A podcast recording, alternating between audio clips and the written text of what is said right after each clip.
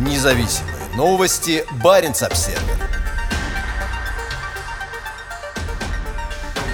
Как в России борются против войны? Ирина Быстрова опубликовала антивоенный пост на своей странице в соцсети. Вскоре ее у себя дома задержали сотрудники ФСБ. Руководитель художественной студии – одна из тысяч россиян, задержанных и понесших наказание за выступление против войны.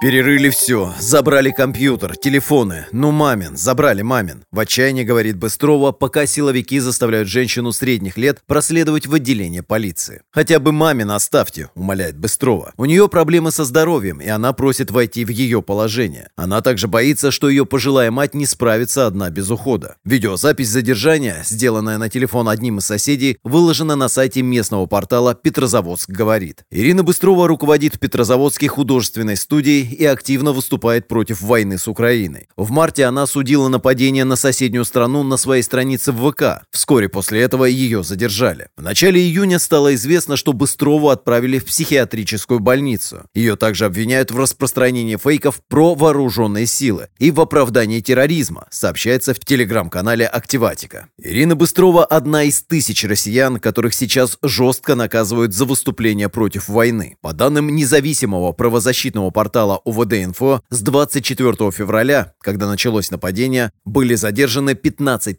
451 противник войны. Многие из них представляют северные регионы страны. В конце мая в Петрозаводске за распространение антивоенных листовок среди соседей по многоквартирному дому на 30 тысяч рублей оштрафовали Татьяну Савинкину. 77-летнюю ветерана МВД наказали за дискредитацию военных. Как сообщает издание «7 на 7», оплатить штраф ей помогли сторонники. В том же регионе Анну Байкову наказали 50 часами общественных работ за репост 9 мая антивоенного сообщения в закрытом телеграм-канале. Байкова известна тем, что создала в 2017 году во ВКонтакте группу «Нетипичная Питькаранта». За это время в маленьком городке с населением всего около 8 тысяч человек на паблик подписалось более 4700 человек, пишет 7 на 7. Тем временем в соседней Архангельской области за два поста в социальных сетях оштрафовали на 30 тысяч рублей активиста Дмитрия Секушина. За посты в соцсетях также оштрафовали и главу Архангельского отделения партии «Парнас» Юрия Щербачева. Ему пришлось заплатить за дискредитацию вооруженных сил 15 тысяч рублей, сообщает СОТА. 9 мая по дороге в Армению был задержан задержан бывший сотрудник штаба Навального в Архангельске фотограф Руслан Ахмедшин. Его обвиняют в оправдании нацизма и принижении роли СССР во Второй мировой войне. «Всем, кто меня знает, такое обвинение должно показаться настоящим абсурдом», написал Ахмедшин в открытом письме из СИЗО. Жесткому преследованию со стороны ФСБ также подверглись и несколько бывших коллег Ахмедшина. В конце марта у журналистов Дарьи Порядиной и Александра Пескова прошли обыски, которые сопровождались угрозами со стороны полиции. После этого они бежали из страны. Как сообщает СОТА, сейчас Пескова объявили в федеральный розыск. В аналогичной ситуации оказалась и политик Виолетта Грудина, ранее возглавлявшая штаб Навального в Мурманске. Несмотря на то, что с конца 2021 года она находится за границей, в июне Грудину объявили в федеральный розыск за военные фейки, создание экстремистского сообщества и нарушение санитарных ограничений во время пандемии, написала она в своем телеграм-канале. Также российская полиция разыскивает активиста Алексея Иванова из Республики Коми. После митинга 24 февраля Иванов назвал представителей российских правоохранительных органов фашистами. «Не считаю, что оскорблял кого-то, так как наше государство фактически фашистское. Соответственно, и полицейские являются фашистами», рассказал он Соте. Во время судебного разбирательства Иванов потребовал от судьи обращаться к нему на Коми и предоставить документы суда на этом языке. На данный момент он бежал из страны. В том же регионе воспитательница детского сада Людмила Зайченко негативно высказалась о Владимире Путине и войне с Украиной, после чего ее оштрафовали на 30 тысяч рублей за дискредитацию вооруженных сил, сообщает 7 на 7. А в маленьком городке Микунь, в Коме, учителя истории Никиту Тушканова оштрафовали на 90 тысяч рублей по трем делам, связанных с дискредитацией вооруженных сил, демонстрацией нацистской символики и хулиганством и оскорбительным поведением. Тушканов – носитель языка Коми и является является потомком узников ГУЛАГа, сосланных в заполярный регион на строительство железных дорог. Еще в начале 2021 года Тушканова уволили из местной школы за одиночный пикет в поддержку свободы слова. В интервью на сайте telegra.ph он рассказал про пропаганду патриотизма и путинизма в местных школах.